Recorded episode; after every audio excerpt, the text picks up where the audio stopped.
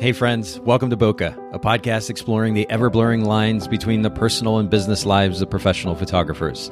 This is your host, Nathan Holritz, and I'm happy that you can join me today in connecting with photographers and entrepreneurs as we discuss photography, business, and oh, yeah, that sometimes messy thing that we call life. This podcast is brought to you by Photographers Edit, custom image editing for the wedding and portrait photographer. Just visit photographersedit.com. All right, Bokeh Podcast listeners, thanks so much for joining us today on the episode. And I have a new friend of mine, Monique Melton. Thank you so much for making time for the Bokeh Podcast today, Monique.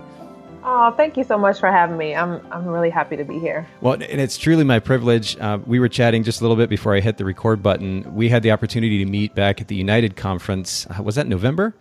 Yeah, isn't it crazy? That just went by so fast. Really fast. And I'm particularly interested in what you do. And we're going to actually, this is kind of the theme of our conversation that we're going to get into a little bit later uh, in our conversation. Your your specialty is relationships. And Yes. um, I found it interesting that that you were at that conference not being a photographer and actually you're the first non-photographer that we're having here on the Bokeh Podcast. So I'm pretty excited about that as well too. Oh well, that's that's awesome. Thank you. I so I do a lot of business brand development, but it's all very central to relationships, and be, I believe that's the re, the reason for that is because I believe that life is about relationships, whether it be your relationship with your faith. So for me, that's my relationship with God. Some people, you know, believe different things. Sure. But um, or it's your relationship with yourself, which is one of your most important relationships, and then your relationship with others. So that's your clients, that's your team, that's your peers, that's your family, your friends. So if you think about it, there's really nothing outside of that that matters more than relationships. So everything I do in my business in terms of supporting other business owners and creating profitable and purposeful businesses is to help them do it from a very relationship oriented method. And that literally makes me smile. We're just on audio here, and of course, our listeners can't see us, but uh, we are we are 110 percent on the exact same page when it comes to the philosophy that drives our lives. At the end of the day, that is what we have. Hopefully, are at least a few really good relationships, and if we're not creating businesses that enable us to focus on those relationships, then we're we're truly missing out. So I I love that that is your mission, and we're going to Yeah. dive into that in much more detail here in just a little bit. But we're going to start off like we always do uh, with what we call on the Bokeh podcast the aha moment. And very simply, that's just uh, the, maybe the biggest or hardest lesson that you've learned as a business owner thus far. I would definitely say my biggest lesson learned is to make sure that your identity is grounded in something outside of your business. I think oftentimes when our business is something that we love, which is the case for most of the people listening and myself and you, it's something you love. It's easy to become so entangled in that and to almost lose yourself in it and to begin to define yourself by your business, which you know business goes up and down. And so you can find yourself going up and down based off the ebb and flows of business. So my biggest aha is to was to really focus on who is Monique and who is that person outside of any relationship that can enter or or, or exit my life, including my business. I have a relationship with my business. And so knowing who I am and being firm in that and being willing to work on that has been and continues to be the biggest aha moment for me in my business. That is so true, and I'm liter- I'm literally nodding on my end here and getting goosebumps at the same time because yet again we're totally on the same page. I was just having a conversation yesterday with a, a local photographer here in the Chattanooga area, and he was talking about this very fact. He, and he was saying his business, it, unlike many businesses out there, doesn't have a very distinct uh, position in that he only offers one very specific service. He offers very many services,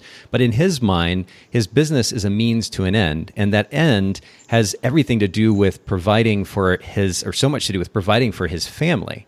And so, I, I love the way that this picture that you're painting, which is that your business isn't you.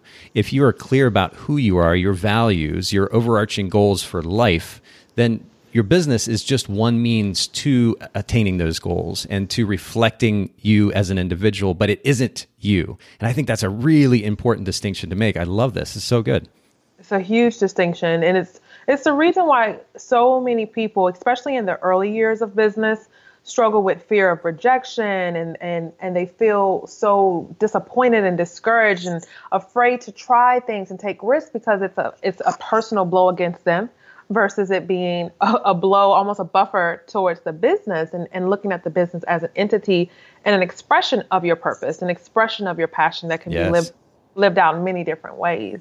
Oh, this is good. This is good. And you know, we could probably actually spend a whole podcast episode on just that. Maybe we can do an episode two at some point. Yeah. But that that's a really great distinction to make, and I'm, I'm glad that we could start our conversation off with that. I'd love to to get to know you though, along with our listeners. I mentioned to, this to you before we we started uh, the recording.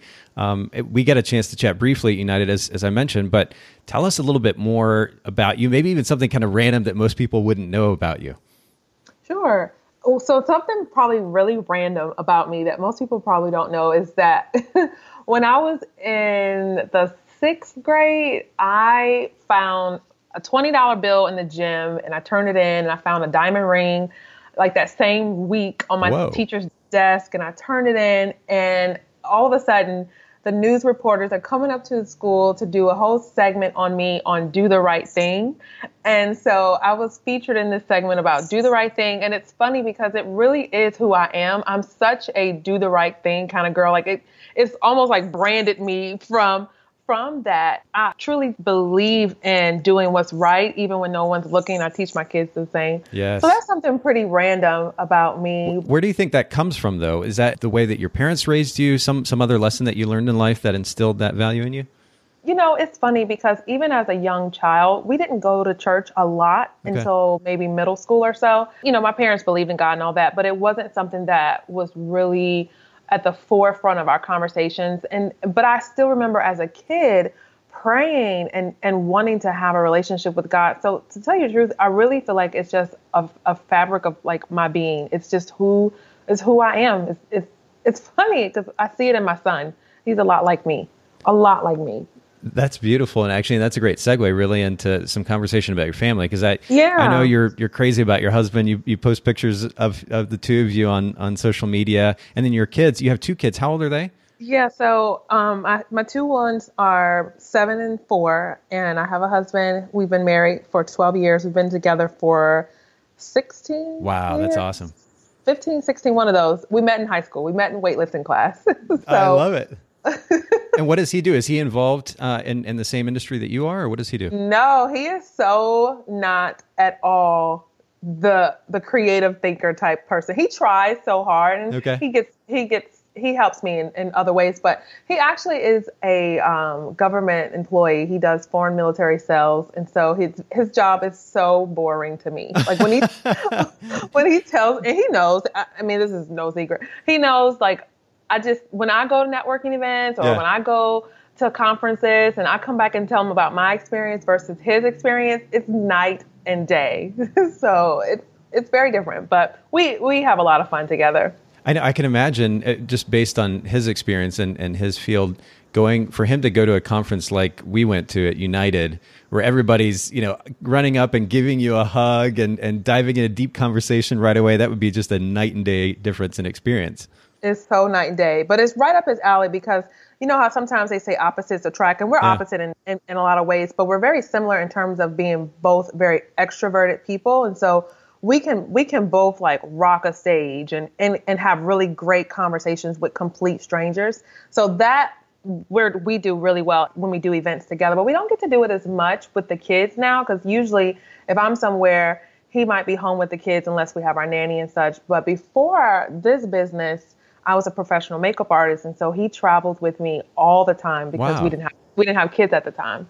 Okay, so uh, you mentioned that that you have been on stage together before, and, and I know that you speak and teach. In fact, I had the opportunity to see you speak when we were united, um, and and you. I, my goodness, your your energy. You know, one of the biggest things, or one of the biggest elements of, I think anyway, of a good presenter um, is the energy that they carry on stage. And you carry just this uh, absolutely amazing energy on stage. It was incredible. Um, but so I have to compliment you on that. But thank um, you. but when you guys actually speak together, what what kind of things do you present on? So we don't actually speak together. We've Okay. done things. We've done things like at church, like church plays, Yeah. things like that. So that's where. So that's where I say like, oh, we can. We really can feed off each other's energy. Sure. But I, I pretty much handle all the public speaking. Got it. but I, you know what makes I think with my energy, I am really there to have fun. I'm there to have fun. I'm there to deliver information in a way that people can understand and can implement it in their lives. That is my mission. And so when I get on stage, if I am not having fun, then it's it's not going to help the audience engage and connect with me. And so it's just it's it's a loss. So thankfully, so far, I've got a pretty good track record of getting on stage, having fun. You know, I get my energy up. I you know, I just I really do focus on making sure that the people there know that I came to deliver something for them. Uh, well, and there's no question that that your energy. I mean, it did that for me. It pulled me in, and I knew it. It did the same for others there. We, I think there were maybe between 250 and 300 photographers in attendance at that conference, and um, yeah, you, you definitely pulled us in with your energy. So kudos to you for that. But Thank h- you. How do you like to spend time? And actually, before I get to this question, you mentioned the the differences between you and your husband, and I'm just fascinated by relationships. So I'm curious, what is a conversation? Between the two of you, say in the evening, like if you're just relaxing together in the evening, just the two of you, what does a conversation look like there? Because if you're not going to be talking about, you know, work things necessarily, or at least work work things from his perspective, um, what kind of stuff do you like to talk about? So I definitely do not like talking about his work, but I, I will, I will because that's important to him, and, Yeah. and it's important. It's like I don't really enjoy p- playing My Little Ponies, but my daughter loves it, so it's like we do it, you know. So Yeah. we, we we talk about we talk about our faith. We talk about things that we want to grow in. That Yeah. that's like that's probably an ongoing conversation as far as things that we want to grow in personally.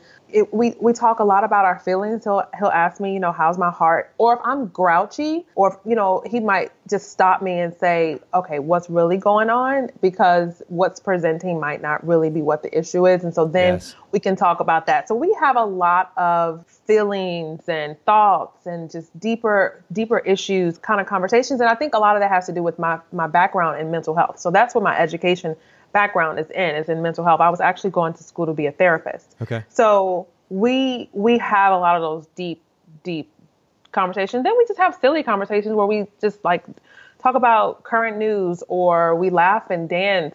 That's an ongoing thing. We get music on and we're dancing as a family and I we're like it. doing different moves and he can dance but I really can't so he laughs at me. so we just we really do try to have fun. That's really cool. And you know what? I really love the question, "How is your heart?" Um, I, a friend of mine asked me this uh, for the first time, I think, a number of years ago, and it's one of those questions that that I don't know about you, but for me, it, it, it almost kind of catches me off guard because I'm not used to having someone engage me on that level, especially out of the blue. You know, most conversations that you have with people, especially just in passing, even those that you might meet at a conference or otherwise, it, they're very, very surface level. And frankly, I kind of get jaded by those. But when somebody says, How is your heart? it, it kind of catches you off guard because you're like, Oh, wow, like we're going deep right away here. And now I have to stop and think for a second about how I'm actually really doing and then figure out a way to, to effectively communicate that to the person that just asked me the question. I think it's a beautiful question. Mm, you know, a good friend of mine, I like to call her my warm chocolate chip cookie friend because she's just she's so soothing and comforting to the soul and I'll never forget her asking me that question maybe a year or two ago and and it it did that. It just stopped me. Yes. And it it made I think I probably started crying because Yeah. who knows how I was doing at that time and she's such a safe person to to cry and Yeah. to care for you.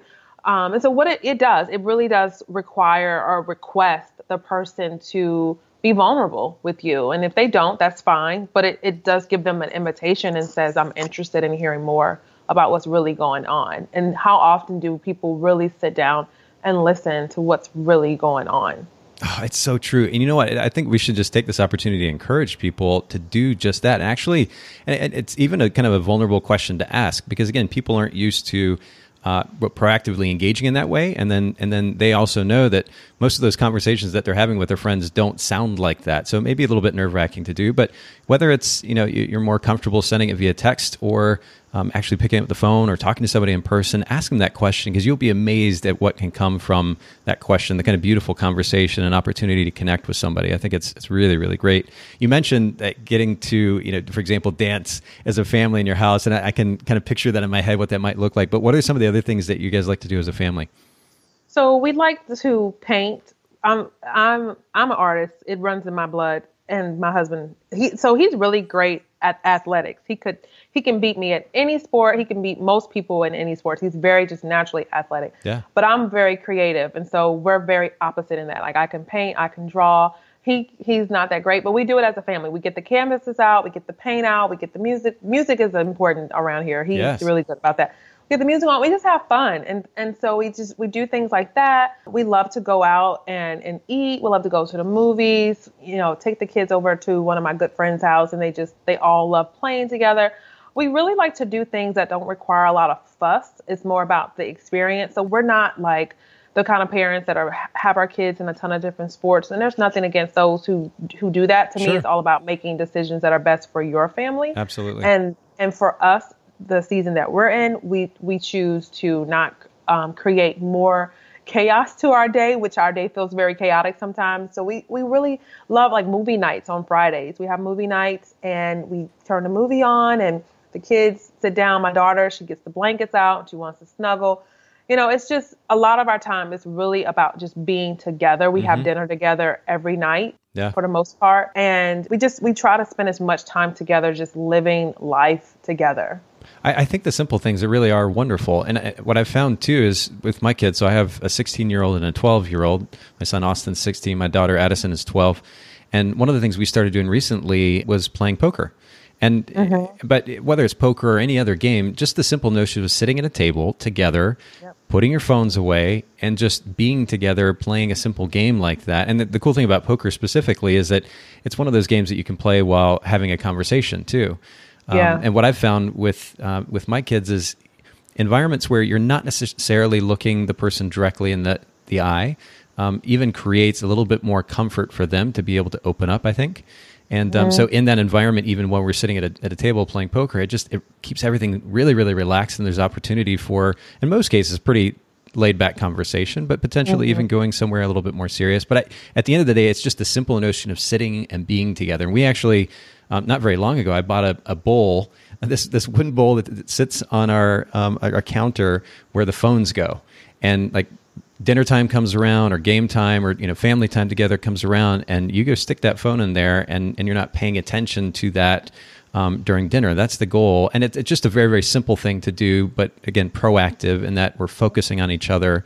And at the end of the day it is just that simplicity of being together. I think it's a beautiful thing it is, and we have the no phone zone um, at the table as well. Even at restaurants, no phone zone. Yeah. You know, we sit down and play card games. My my son loves to play Pokemon with my husband, and I'll I'll color with my daughter. We have some coloring books, and we sit down. Yeah. Sometimes we do just one on one with the kids. We do things as a group.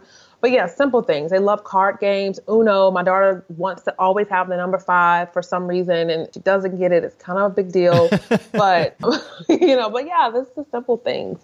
I love it. It's perfect. And and how do you? Uh, this is really a segue then into a question I like to ask our guests, which is how do you create that free time? Because I know you're busy, and then your husband's in a totally different profession.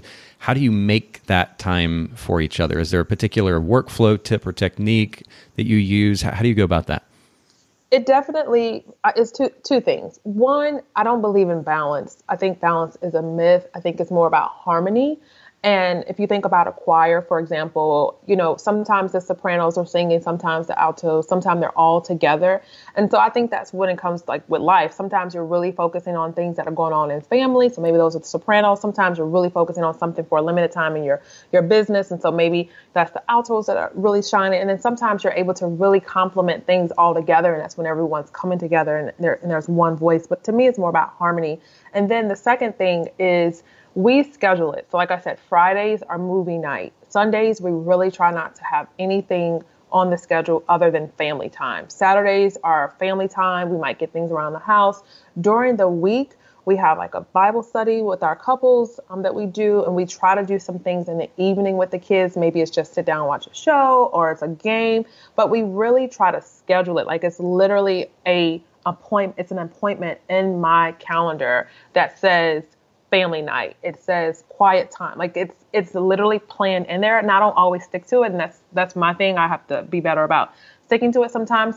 But if it's on the calendar and it's scheduled, at least the intention is there, and then it's following through.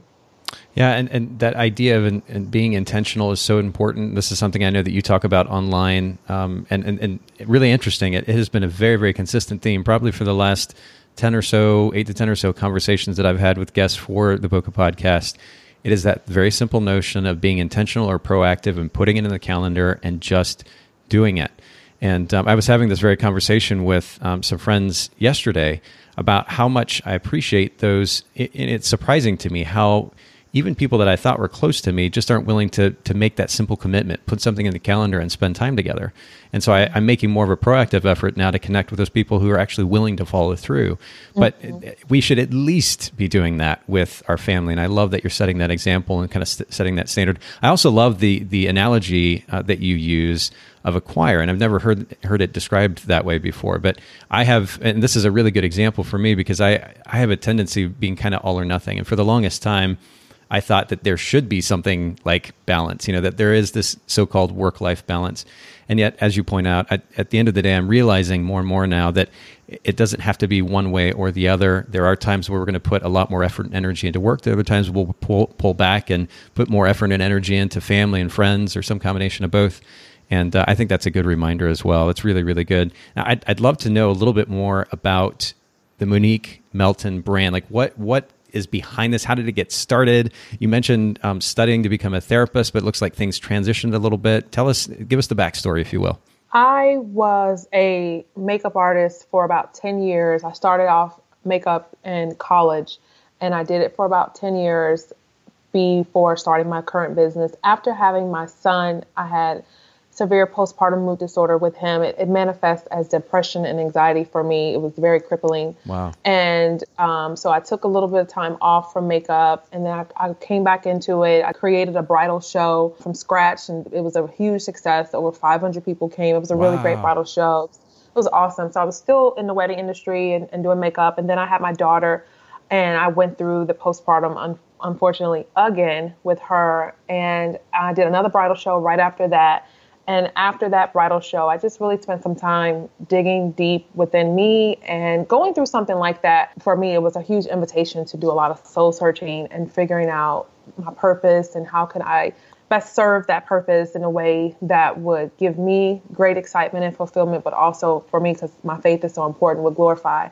will glorify God. And so, what that looked like for me was asking a lot of hard questions and finally coming to a new business idea, which was to support other business owners in doing what they felt called to do and to do that really well and to make great money and not feel like they had to choose between their family or their business. Like, there's a way to do both. Yeah. And that's how it's pretty much evolved over time. So, I've, I've called myself different things from brand strategist and um, you know, business coach, relationship coach, but it really all sums up to supporting business owners in building profitable, purposeful businesses while also maintaining healthy relationships. And so, what I created over the past three years now is a system that I've given a name to, which is called Sweet Brands, and is an acronym.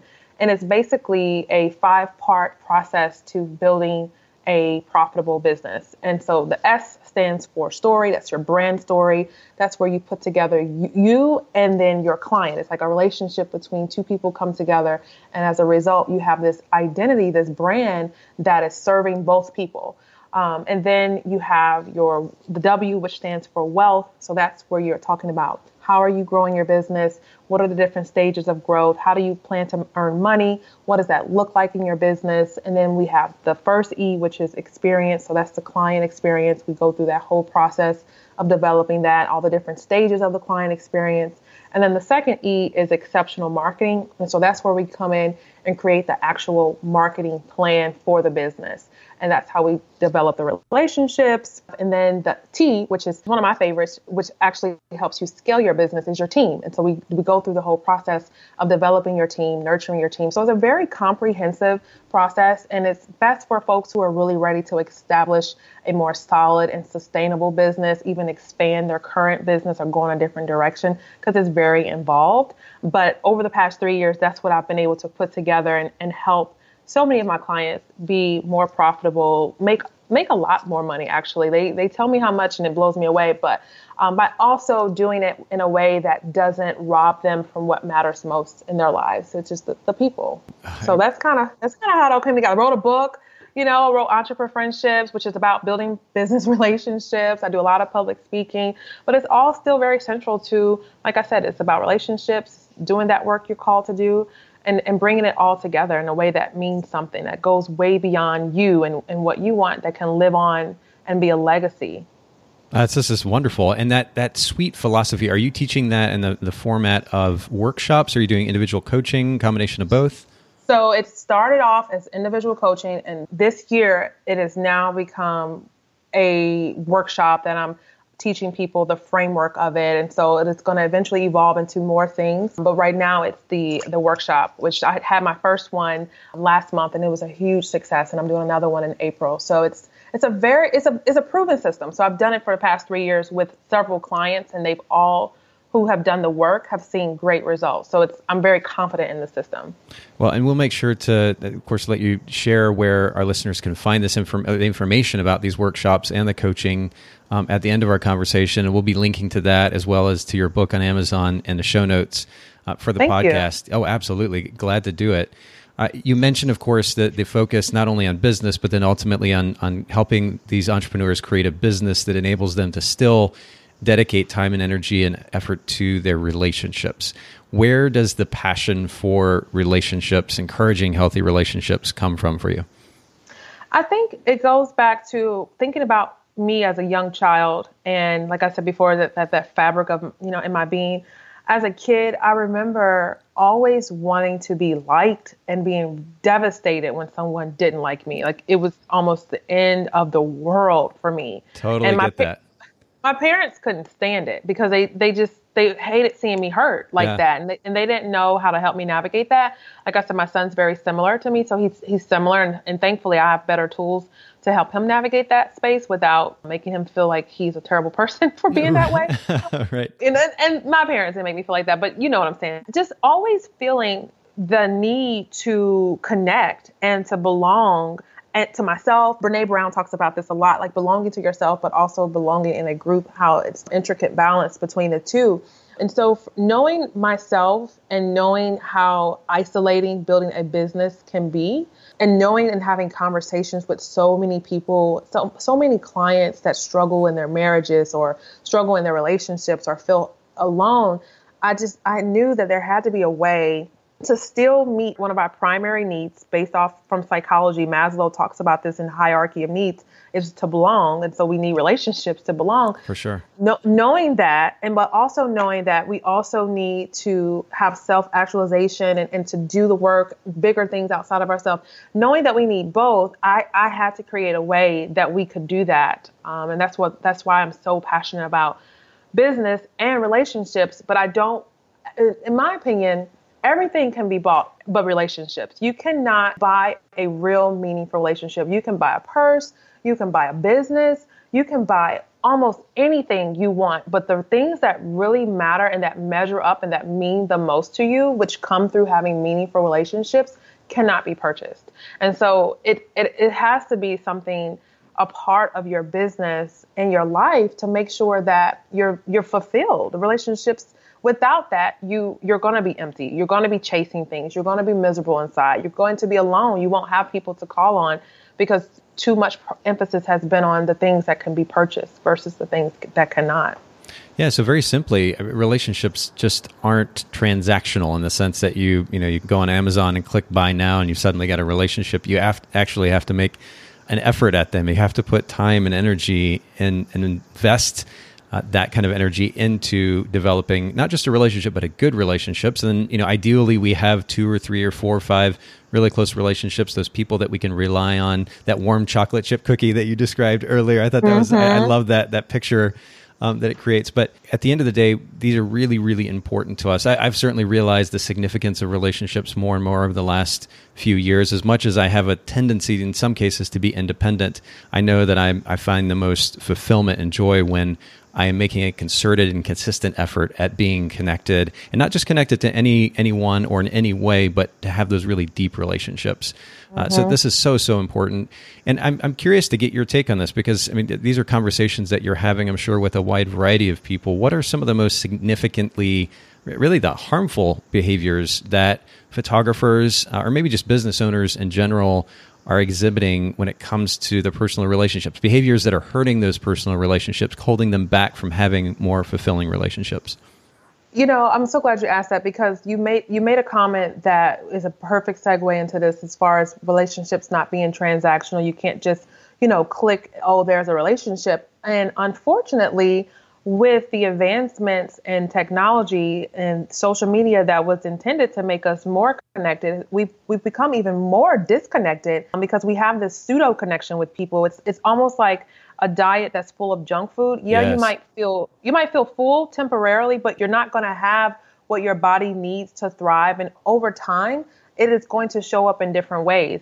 And so it's the same with with business owners, photographers, and such. So the, one of the, the most crippling things that happens in the industry is that is deteriorating relationships and, inha- and is inhibiting people from really enjoying relationships to the fullest is relying too much on the internet and screens to connect you versus taking the time to have a conversation, get in front of people, go to networking events. So many people are so intimidated by in-person connection. They and, and I ache for our younger generation that can't even have eye contact with someone when they're yeah. talking to them. It's it's it really is destroying the connection that we are created to have. We are very social beings. We are created to be in community with one another. We thrive in community, and social media is great, but when it's used as a replacement, it is disastrous. It is it is completely destructive to a healthy relationship. So that's probably one of the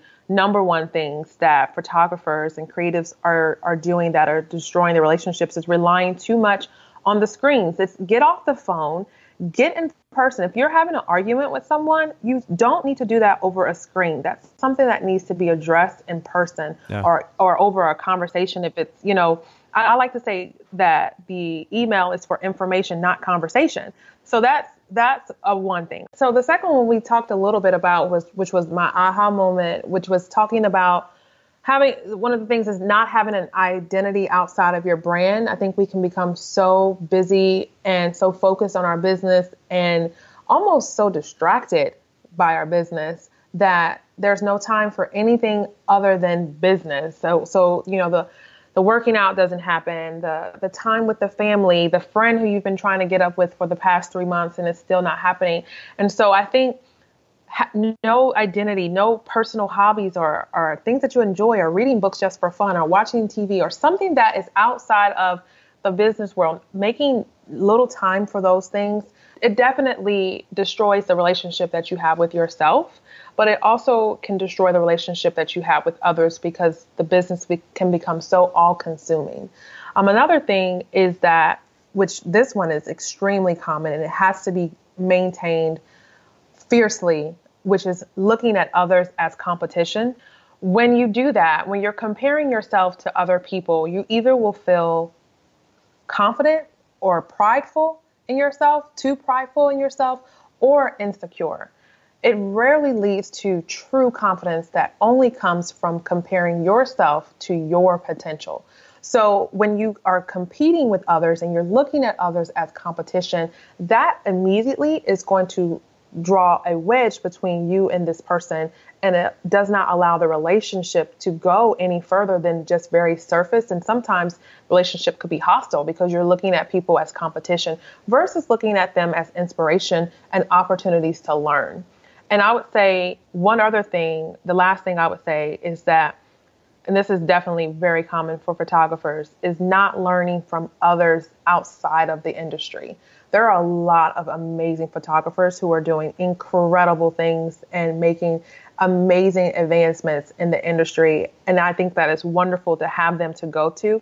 I also think that it's wonderful to look at people outside of the the photography industry and look at how they're doing things to build their business and try to consider those ways. It's much like if you think about a healthy diet, if you only eat meat all day, that's not going to give you a sustaining and healthy physical, mental, all of that. But so same with photographers. If you only consume photographers, that's that's an imbalance um, diet. So you need to have the fruits and the vegetables and the, all those things. And so I would encourage photographers to hear from authors or to hear from speakers or to hear from even people in a completely different industry, maybe even tech or medicine. Like there's so many things that can be gained from having a more diverse perspective. So those were those were, that's what I would say. and these are really great. And I just want to go back through and touch on them just just briefly. You know, you mentioned uh, the the significant issue, which is that the younger generation in particular being so used to being on their phones and engaging with others through a screen that they're that they're uncomfortable engaging in person. And I, I personally saw this with uh, my son in particular. He and I had conversations about this, and and he is. Um, in the last year, in particular, has really been very proactive and, and getting out and connecting with his friends in person. And I think it's a wonderful thing uh, he's, he certainly stepped beyond that tendency in this younger generation. But sadly, it's not just limited to teenagers. Um, you know, yeah. we're, we're seeing it certainly in our in our industry. It's really sad to me, honestly. As, as many times as I go to conferences in a year, um, and whether I'm speaking or just attending, going to a trade show or otherwise, the amount of screen time that is happening, um, even when you're sitting there at dinner with a small group. And I, I, guess there is we're, we're at a stage now where we're past people even thinking about the fact that that would be rude that you're looking at a screen instead of looking at me and having a conversation. Um, but if nothing else, it at least takes away from the opportunity to truly connect with somebody on a deeper level. The conversations mm-hmm. will remain surface level if you can't help but constantly look at that screen at the same time. And I would mm-hmm. also encourage people, and I did this, I had this kind of conversation with my son, but I would encourage people to ask questions about why they're uncomfortable going deep in conversation, why they're uncomfortable looking at somebody in the eye. There's an opportunity there for growth when you're willing to ask honest and sometimes tough questions like that. Um, and that will help encourage growth on your part personally so that you can then get out and connect with people on a deeper level. So I think that's a great first point. It is sadly a behavior that is inhibiting deeper relationships and i think we can certainly grow in that regard. Making a little time for things outside of business. You know something that popped into my head one i won't mention any names but one person in particular that i'm, I'm pretty close to uh, i can also think of a, a really uh, almost like a celebrity in our industry that i that i met in years past. These are a couple of people that come to mind i've certainly been guilty of it as well but it made me think of these people who are in their zone specifically what they do for a so-called profession uh, they are amazing. You know, they come alive and they have all kinds of different things to talk about, to teach on. They, they, they have wonderful advice to share. But you go outside that realm and they're almost useless in conversation. They, they naturally shut down. Yeah. They don't know how to function outside of a conversation about business. And that's certainly yeah. an extreme example. Uh, but, but this is also a good reminder to us, too, that especially for the sake of relationships and being an interesting conversationalist. You know, what makes it easier to interact with people in person is to be a better conversationalist. You can't be a great conversationalist if you can only speak to one thing. Um, right. So it's absolutely important to become more diverse in your interests and your knowledge. Uh, and if nothing else, at least learn how to ask the other person questions to draw them yes. out. It's so, yes. so important. Yes, ask questions, please. yeah, you know, and, and, to that point, since we're on that, I, I, that's another thing that I've been amazed by is is the number of conversations that I get into with people who I'm, I'm really hoping to connect with, and I am assuming you've experienced this as well, Monique. But it, there there is just this. I, I don't think they mean any harm by it, but there's just not a proactive effort on their part to ask me about what I'm doing in life or about my business or one of the things that you know what are the things that I'm struggling with. Yeah. And I've even had a conversation or two in, in recent uh, recent months with people about this very thing, and and they said, well, you're and they said to me, um, you're not being very vulnerable. You're not putting yourself out there. And, and I said, you know what? I'm actually really willing to do that. I'm, I'm glad to share that I'm pretty much an open book. But if you don't actually take the time to ask me a question, I don't know that you're interested in, in right. get, getting to know me more. Um, so right. it's really important to ask questions.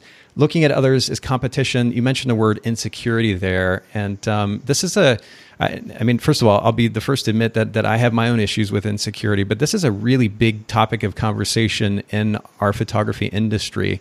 Mm-hmm. And um, eh, you know, it's, it's a much deeper topic than we have time to go into in today's conversation. But I would I would encourage all of our listeners. I know I've mentioned this book before in the podcast, but um, go on Google and search for a book called Reawaken the Giant Within. Um, it's a, about 100 pages long. It's an ebook by Tony Robbins. It's free. Mm-hmm.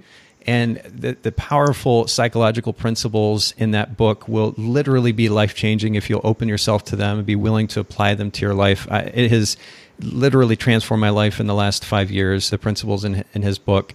And I can't recommend those enough. And part of what he talks about is the psychology and the philosophy that will enable you to be a more certainly more empowered individual and to, to be able to address those insecurities. We we have a lot of insecurities as as artists certainly, but just in as as humans in general. The question, of course, is what is driving those insecurities. We can't we can't stop at saying, "Hey, I'm just an insecure individual. I struggle with with this insecurity." Ask the question why, and I think you'll find a lot of the answers in that book and and in others as well. And then mm-hmm. the last thing that you mentioned, not learning from others outside of photography, and this goes to point number two a little bit uh, but it really is truly important to, to spread ourselves um, or open ourselves rather mentally uh, to something besides just you know scrolling through an Instagram feed um, full of photographers or going to YouTube videos and only looking at photography videos or only reading books geared toward photographers. One of the things that I that I've said multiple times before, and probably even on the Bokeh podcast, is I know of multiple photographers, friends of mine, who spent you know at least hundred thousand dollars or more on their education at a at a really fancy photography school. They walked away knowing how to take a decent picture, but they didn't really know the first thing about business. And yeah. I think that is a is a very accurate representation of a lot of photographers in our industry. Um, they they focus on the one thing, but at the end of the day, we're still a business. We need to know how to run a business, and there are there's a lot that goes into that. So it's so important that we make sure that our education goes way beyond just simply photography. There is so much to learn as as business owners as well as individuals. So that's a good reminder yeah. as well. Absolutely. This has really, really been good, Monique, and, and I, I, can't thank you enough for making time to share with our, our podcast listeners. And, and I would venture that we probably have at least two or three more podcasts just innate to our conversation today that we could potentially dive into.